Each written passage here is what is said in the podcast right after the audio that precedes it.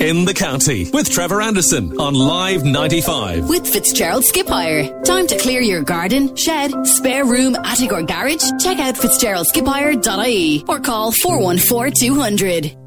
Foreign Affairs Minister Simon Coveney is to bring a memo to Cabinet seeking to significantly increase the level of investment in the Defence Forces. The Minister said at least 3,000 extra soldiers are needed to address the security threats Ireland faces since the Russian invasion of Ukraine. In February before that invasion, I spoke to Commandant Conor King. He is the General Secretary of RACO, the representative association of commissioned officers. And Conor King joins me again this morning. Good morning to you, Conor. Hi, Trevor. How are you? Good. We spoke two months ago about the recommendations of the Commission on the Defence Forces. Has the events of the last two months in Ukraine clarified for the government what they need to do in terms of improving our, our national defence? You would certainly like to think so, Trevor. Um, since the invasion of Ukraine on the 24th of February, we've seen the discourse in, in Irish society certainly change around should we resource our defences? Should we become aligned to a, an international organisation? Um, should we defend our neutrality? And that's kind of a, conversation that hasn't really been happening over the decades. It just shows you that when war comes to your shores or when it comes to your continent, that, that the mind certainly gets focused.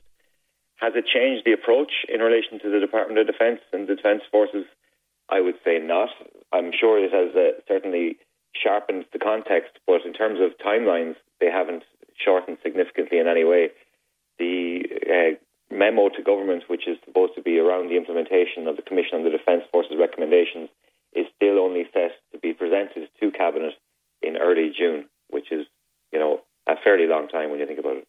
Okay, this week it was reported the increased spending that the Commission recommended would not happen until at least 2025.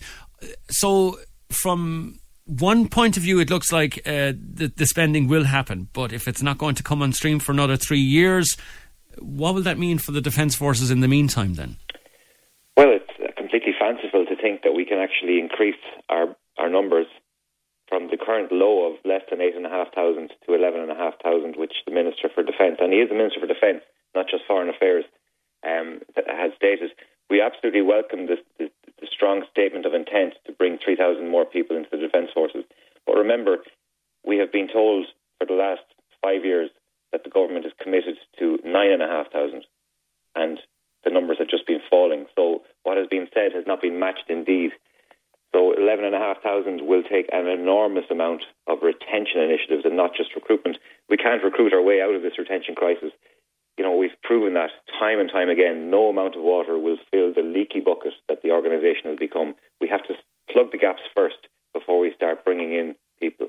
But he talked about um, Will it, will it be extended to 2025? I certainly hope not. Currently, the Commission has said our level of ambition one, current capability, that we cannot actually be consistent with the statements of defence policy that are in our white paper, leaves us unable to conduct a meaningful defence of the state against a sustained act of aggression. We're certainly not fit for purpose at the moment. So, level of ambition two, which is enhanced capability, bringing us up to 11,500, is the bare minimum to address capability gaps and has to be done immediately. So three year timeline is just not good enough. What level of ambition? I know there was three in that uh, commission. What level do you think we will end up with? Well, level of ambition three, which is a trebling of our defence spend, and remember that sounds enormous. It's a, a trebling of defence spend from one billion currently to three billion sounds absolutely enormous, but it has to be viewed in the context of the absolute rock bottom, shameful spend on defence that we currently have.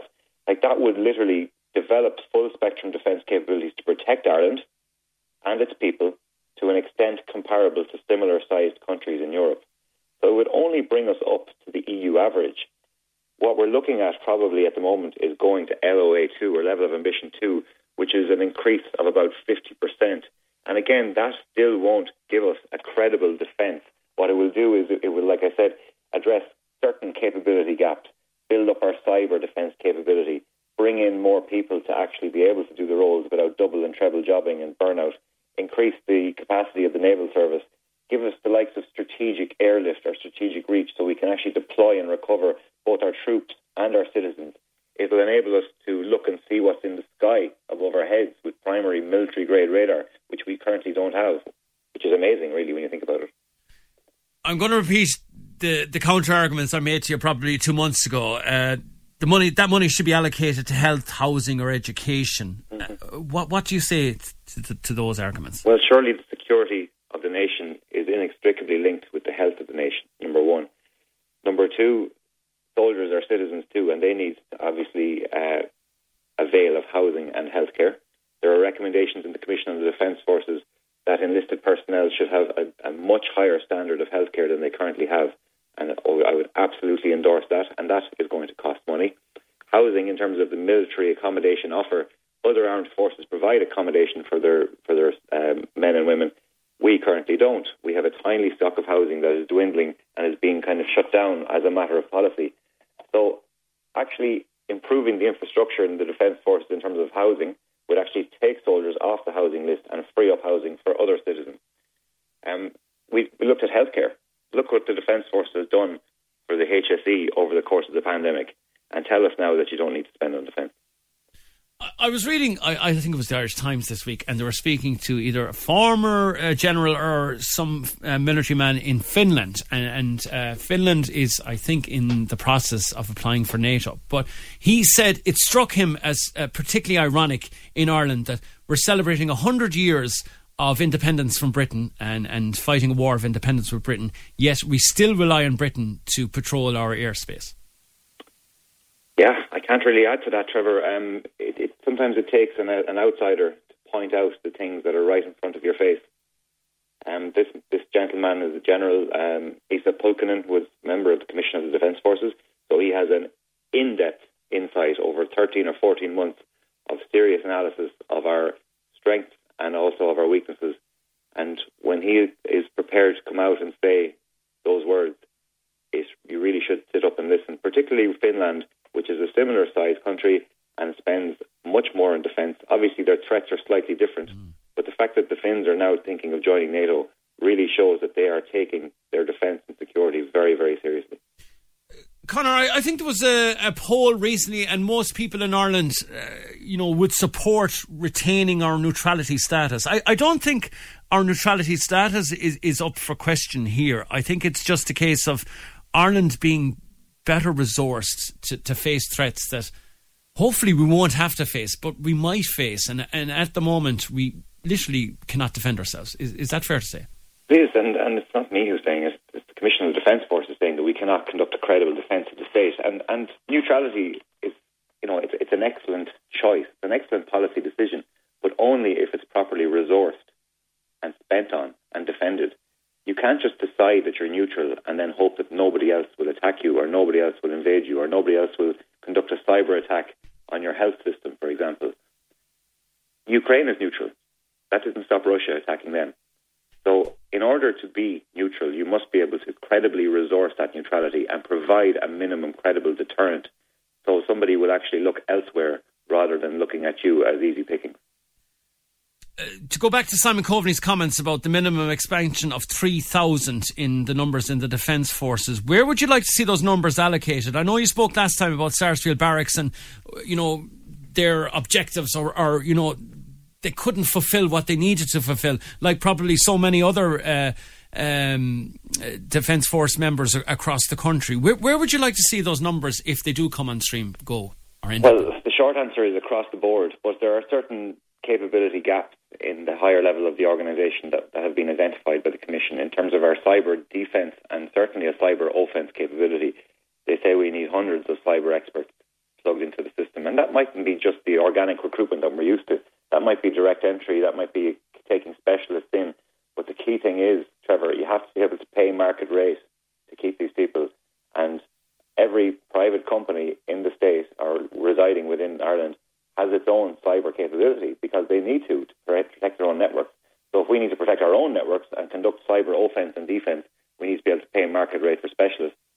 Our naval service, you know, we have a massive maritime area of operations uh, our naval service is not currently equipped to patrol that properly. I think that's well documented. Also, we don't actually adhere to the European Working Time Directive health and safety guidelines. So it's a simple equation. If you want to conduct the roles assigned by government, you need the adequate number of people. We currently don't have the adequate number of people to conduct the roles assigned by government, and we're currently illegally deploying our people with inadequate rest, and that leads to burnout, poor governance, and will certainly lead to errors or accidents.